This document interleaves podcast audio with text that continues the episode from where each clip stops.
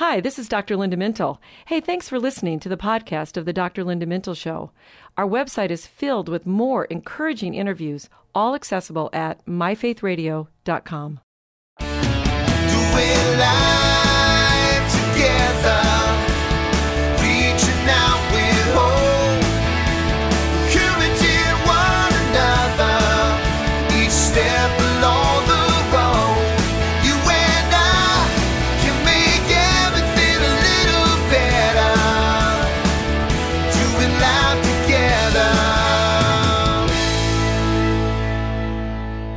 everyone, and welcome to the Dr. Linda Mintle Show. I'm your host, Dr. Linda Mintle, the relationship doctor, and I'm here along with my co host, the other Dr. Mintle, my husband, Norm. And every weekend, we're here, we're doing life together, and we're so glad you've joined us. All right, I have a personal question for you. Okay? You sure you can handle this? I can handle, especially coming from you. we talk a lot about personal yeah, things. I know, but this is going out to the whole That's wide true. world. This is for right? all of our listeners to hear, right? Have you ever had a desire to make sure everything was exactly just right? You know, a place for everything, everything in its place. Do you ever think, you know, if I could ever just do that, whatever it is, I'd be totally happy the rest of my life? Yeah, I I'm not really in that camp directly, but here's another way that you could think about that, Norm. Um, do you ever sort of think that everyone needs to hold themselves to the same standards? So they have to do it exactly the same way or the way that you want it, or maybe you even get to the point where you start to think, I have to be perfect, I have to do things exactly right, or I won't be loved. You're starting to sound like a perfectionist to me. Yeah. Yeah, well, that's what we're going to talk about today. Ha ha ha. Great intro. Thank you very much. But you do push yourself to do things uh, and you want them right. I know that about you. Would you consider yourself a perfectionist? You know, I think I have some tendencies at times. I think it's more of wanting to be excellent in what I'm doing. So I set high standards, and I think that's a little bit different than feeling like you have to have everything exactly right or you can't move on. Now, but when I say that, I'm thinking about, you know, world class athletes, which I'm definitely not in any sport, including ping pong or anything you have to. I'll vouch for that. Yeah, that's true. But you know, they have extraordinarily high standards Mm-hmm. and they're not label perfectionists. I think just because they aim high, they don't say, oh, that, you know, is Michael Jordan a perfectionist? Yes, I think people well, would say that. Would they say that? Yeah. Or would they just say he's well practiced and he just goes over and over and over his skill until he gets it right? I, so I think that desire to excel is different than the desire to actually be perfect. So I think we should be careful not to confuse perfectionism with excellence, which is about pushing yourself Okay. to do your personal Okay. best. That that makes a lot of sense. But I know your family was really really big on academic success, and your dad especially wasn't happy with uh, failure, even little bits of failure. I know. I came home one time with an A minus. and I thought I had really let him down. The world had ended. you know, and, and I know what his motivation was now, I mean, later in life, that he was really wanting us to do well because he thought that was the ticket to a good life, right? He didn't Right. have those opportunities and he wanted us to That to. was really a generational thing. I want my kids to do better, have Yeah. a better life than we have. Yeah, and, and they also, my dad actually immigrated from Germany at the Right. age of two. So they had a lot of barriers to overcome coming to this country. And my grandfather never even learned to drive a car. Wow. So he was really trying to, to push us. But I think there is a little bit of that, that it had to be the, it had to be perfect. Mm-hmm. At times I did feel that pressure. So then, could you help us define this? What exactly is perfectionism? Okay, so it's the need to appear or to be perfect. And it's searching really, now think about this something that's really unattainable. Um, because you can't be perfect in all things that No, you do. of course not. And it's based on this belief that I'm not okay if I'm not doing it completely perf- perfectly. So hmm. it's an unrealistic standard, really. And if you have to constantly be searching for that standard and you never are able to make it, you're not going to feel good about yourself. I would think not. So, if you don't allow yourself to enjoy success because you always have to aim higher, it seems like that might cause you, and hmm, for that matter, the people around you, some pretty significant distress at times. Yeah, and I know sometimes we joke about that. Oh, she's a perfectionist, or that's just, you know, somebody who's trying to be perfect. And we actually associate that sometimes with success. right? Right, so the right. two things are going together. Because sometimes if you're perfect, you are successful, right? Yeah, but I, what I have seen, particularly in therapy, is that that gets in the way of people feeling like they're accomplishing things and actually reaching that success because they're always thinking they're not doing it well enough. So it's out of balance. Yeah, it really is. You know, I think one of the things, Norman, we start looking at this, um, why are people like this? What really brings them to that? And we do know that genetics do play a little bit of a role. And it definitely influences, you know, the way you are. But this really begins very early in life when you start to think that you are only valued if you accomplish things. So I think it, stem- it stems from a dissatisfaction in yourself, who you are, you know, what you're doing, because nothing is ever good enough. And then you learn to value yourself based on the approval of other people. Well, we don't want to blame parents, but if it starts early in life, there's got to be some influence from the family, right? Yeah, so I think that's it, especially when there's such a, a premium on accomplishing things.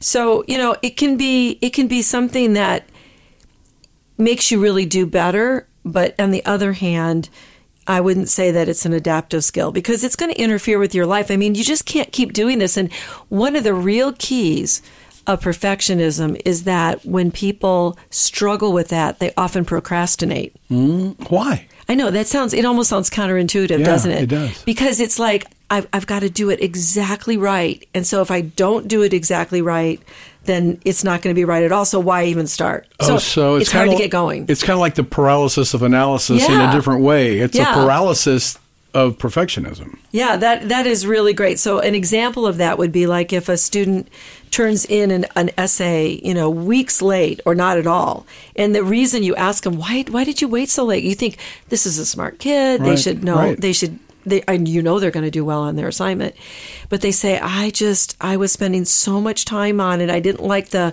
drafts that I was getting, and I didn't want to do it. And I kept procrastinating to get it done because I wanted it to be exactly perfect. They got stuck. Yeah.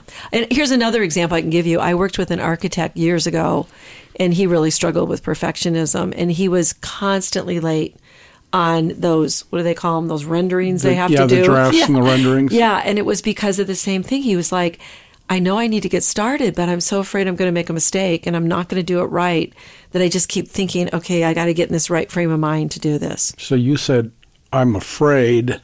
Talk about anxiety. Yeah, and that's it. It really does correlate a lot with anxiety, sometimes depression, eating disorders. You know, Oh. I, you know, I had especially practice in Sure. that, and that sometimes with anorexia, that was something that we call comorbid, which just means it occurs together. Hmm. So it, it comes together, and then other things, and you know, so I think we can think of this as kind of like, oh, you're a perfectionist, but we really need to understand this is causing people's anxiety when hmm. they're really trying to accomplish things to be loved and valued. So does this lead sometimes to avoidance and withdrawing from other people?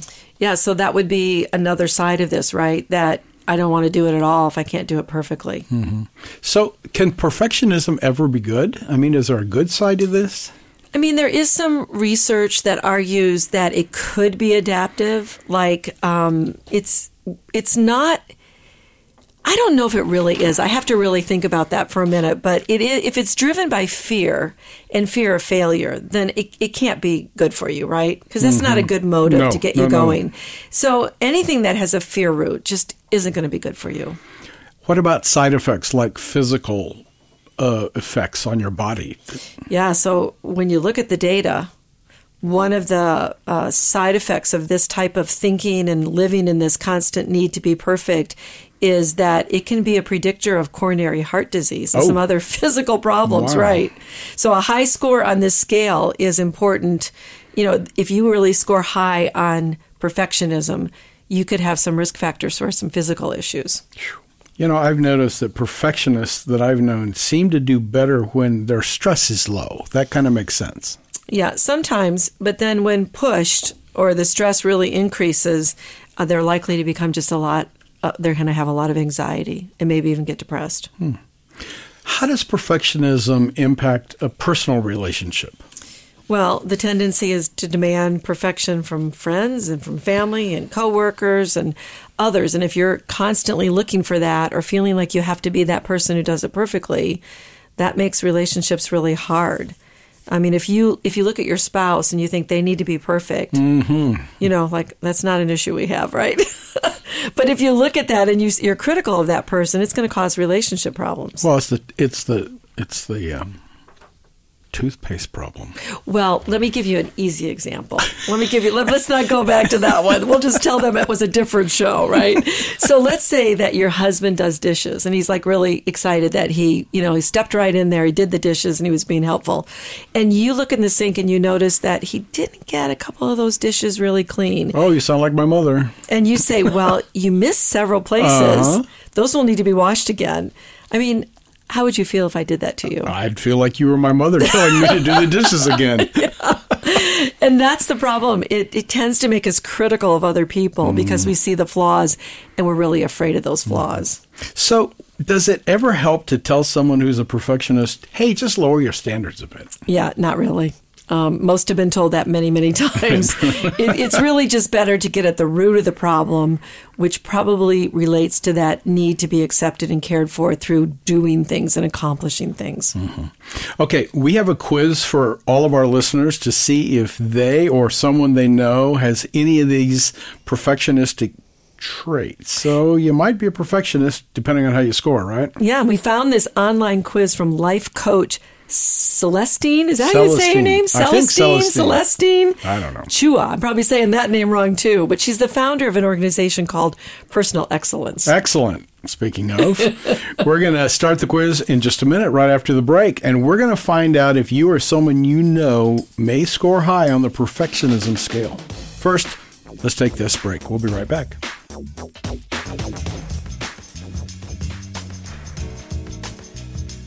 Dr. Linda, one of our listeners asks this question. Sometimes I'm so overcome with worry and anxiety that I, I think I'm losing my mind. Seems I've tried everything from drugs to meditation. Why doesn't anything work? Well, I'm so sorry that your life seems so unmanageable and overwhelming. Too often, though, it does seem nearly impossible to live in peace and contentment because of all the craziness in our world. Did you know that God's plan for handling worry is so simple and yet so perfect that you can begin using it today? Did you know that starting right now, you can begin to cultivate a worry free life? These aren't pie in the sky promises. They're God's prescription for you to thrive and to soar past your anxiety and worries. Try this. The next time you begin to feel overwhelmed by life's pressures and worry clouds your mind with negative thoughts and depression, say what King David prayed The Lord is my strength and my shield. Remind yourself that my heart trusts in Him and I am helped. I have so much more good news for you. I hope you'll find it in my book, Letting Go of Worry. Thanks, Dr. Linda. Now that's great advice. You can find God's plan for your peace and contentment in Dr. Linda's book, Letting Go of Worry. It's available wherever you buy your books online.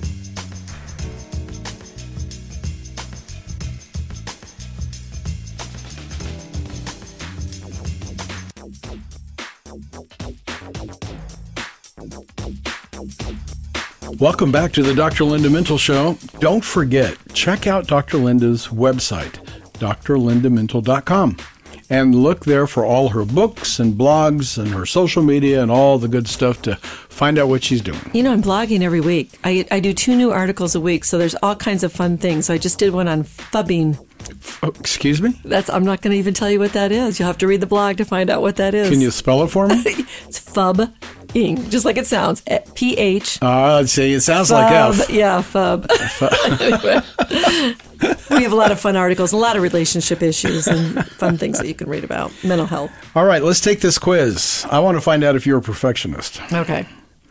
Here's the first question There's no room for mistakes. Whenever you see an error, you're the first one to jump on it and correct it. What's that all about? Well, that's the fear of making mistakes, Norm. You know, perfectionists often equate mistakes with failure. And in building their lives around, uh, they build their lives actually around avoiding mistakes. And you know what's really sad about that? Mistakes are a lot of times when you learn to grow Right. and you learn from your mistakes. So if you have to live in the anxiety of always feeling like you can't do that and you have to avoid it, Um, and then it, it's really, I have a friend who's kind of like this and jumps on any little thing I say that I don't say quite correctly. It, it, you know, it doesn't help your friendship either. Yeah, doesn't feel good either. No. Well, I tell our students in our media program, this is the last safe place to fail. Because when That's you get out in the real world, Yeah. it's not quite so safe when you fail. Yeah, and I say that to med students too. I say this is kind of like the low hanging fruit, right? You can you can mess up here, don't mess up with a real person. Right. right. so what's important. the what's the antidote to this fear of failure? You know, if you just practice sometimes leaving some things undone.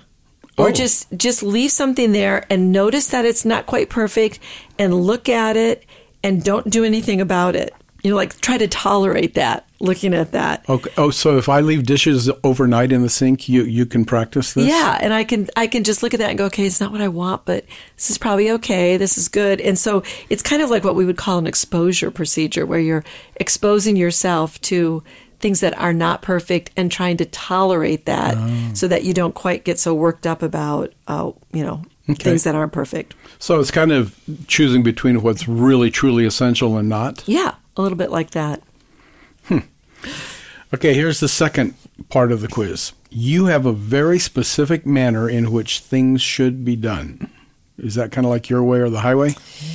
Yeah, and you're really specific about it. I think that's the issue. And nothing can be out of place. So it really has to conform to the way that you want this. So this norm is really an overemphasis on you should do it this way, you must do it this way, or you ought. So when you hmm. hear should, must, ought, I mean, a perfectionist lives with these sort of endless list of rigid rules for ha- mm. what they have to do. Mm. And so everything has to be done a certain way, even when you don't really want to do it that way. Boy, it sounds like bondage. To It me. does, doesn't it? It Yeah. is when you really are struggling with this. Okay, number three, how are you guys doing at home? Number three, you have an all or nothing approach. It's either you do everything well or you don't do it at all. Everything must go because there's no in between. in between. Yeah, that's really a problem. And and what really what you see is when that's the case, if they don't do it well, then they feel like they're somehow they're worthless and they're not somebody that you know has anything to contribute. And so, you know, the straight A student who receives a B might believe I'm just a total failure. When a, a B is a good grade Right. for somebody who's, if they're really trying. So Right. that again makes anxiety. Okay, number four. It's all about the end result. You don't care what happens in between or what it takes to actually achieve the goal. You just want to make sure that the end result is attained. Otherwise, you're annoyed or devastated or some other kind of negative emotion, I guess. And underneath that one is really the fear of failure. Mm. So that one again, failure is equated with achieving those goals and there's and and that is equated with your personal worth or value. Oh, so if I don't achieve, Then I'm not, I'm, worthless. somehow less I don't than. have yeah. where does that message come from?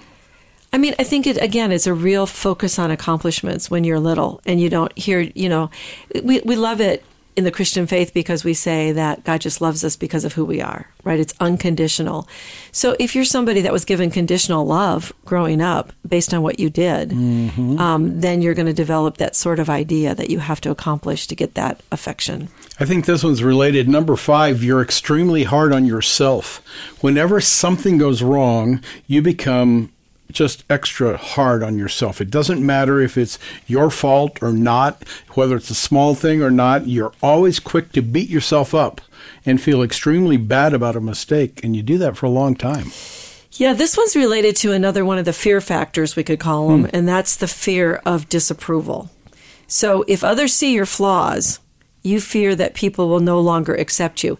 And I can tell you that that is really a root under someone struggling with an eating disorder hmm. because their attempt to control their food is a way to make their body look perfect, right? Oh. And so they're so afraid in therapy to say, but if you, a lot of times they'll just say this to me, if you really knew me, you wouldn't you wouldn't want to be with me. And I think, wow.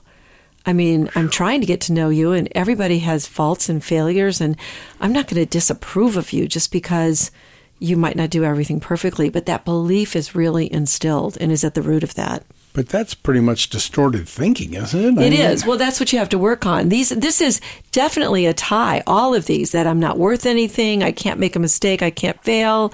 Uh, you know, all of this is what we would call maladaptive thoughts or irrational thoughts, because you have to give yourself some grace in life.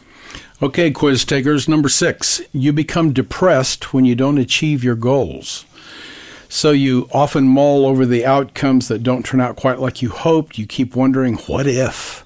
More importantly, you feel like everything must be your fault if you didn't achieve the perfect desired standard. So this is all about extremely high standards for yourself and not giving yourself a break, basically. And so it's really not to, to correct this. Setting high standards isn't really the problem. Um, because setting standards that can't be realistically attained is the problem, right? so you can have those high standards like an athlete does. I'm going to continue to work on this so that I can run the mile faster, Faster, or right. do something like that. But you're really doing things that are not even attainable, and that can be very destructive. So, part of the antidote for this is to look at your expectations. Are you trying to do too much? For too many people. And if that's the case, adjust those expectations and then set a standard that's reachable. Makes sense. Well, number seven goes with that. I think success is never enough. Whatever you do, there's always something greater or greater height to aim for. Even when you achieve X, you want double X. And when you achieve double X, you want 5X. Yeah, you know what comes to mind with that is contentment. That hmm. I, again, so isn't there an interesting contrast here about pushing ourselves, but then being somewhat content that we did our best? along the way. Yeah, and that's a little bit hard. Yeah, wow. Okay, number eight. You're constantly spotting mistakes when others don't see any. Oh. While this can simply mean that you're just very detail oriented, the real perfectionist will often spot mistakes and issues from a mile away, whether they're real or not. Yeah, they're just getting hyper, hyper into it. And then I'm going to quickly go to the, the last one, Norm, because I want to get to some of the spiritual things. But, you know, you just spend too much time on everything because you're trying to get everything completely right. So people can look at this, listen to this, try to figure out how they did on this quiz. But I want to read Ephesians 2 8 because it says, For it is by free grace God's unmerited favor that you are saved, delivered from jud- judgment, and made partakers of Christ's salvation through your faith. And this salvation is not of yourself, of your own doing. It came not through your own striving. In other words, Norm, that scripture, that was the Amplified Bible, mm-hmm. by the way, you can't earn God's love or right standing. It's just not possible. So, right there, God is telling us we can't do that. We're saved by grace, not by what we do. And Christ's death and resurrection made our right standing with God's possible. We didn't do it, He did. I love that. And Paul said in 2 Corinthians, For our sake, he, God, made Christ virtually to be sin. He knew no sin, so that in and through him we might become the righteousness of God. That means what we ought to be, approved and acceptable in the right relationship with him by his goodness. And when he said made him sin, that means when he took our sin on him at the cross. Yeah, and this is the basis of any kind of acceptance. We know that God accepts us. So, as we, we kind of wrap up this show, we hope that we sort of got you more in touch with whether you're struggling with these things or not. But I want you to recognize that there's a lot you can learn, positive things that can happen from making mistakes. So, when you make a mistake, just think, can I learn from this experience? And maybe you can. I hope you can. Mm-hmm.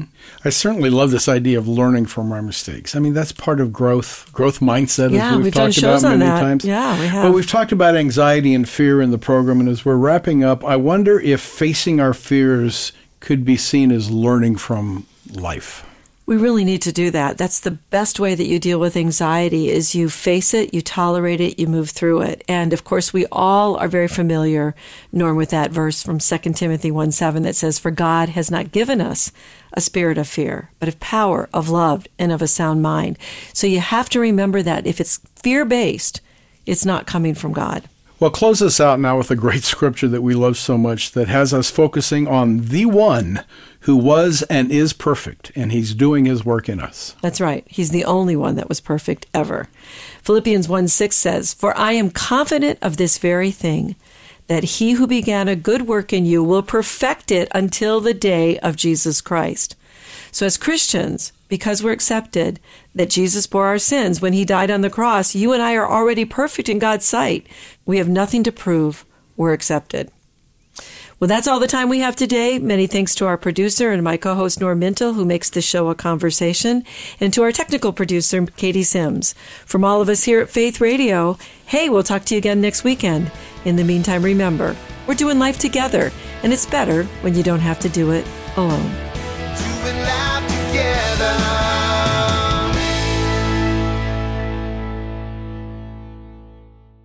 Thanks for listening to this conversation from the Dr. Linda Mintle Show. These podcasts are available because of listener support. You can make a gift now at myfaithradio.com. And thanks for sharing this audio link with a friend and helping us grow the impact of the Dr. Linda Mintle Show. Also, take a moment to subscribe to the podcast today at iTunes or your podcast player, and you'll never miss a show.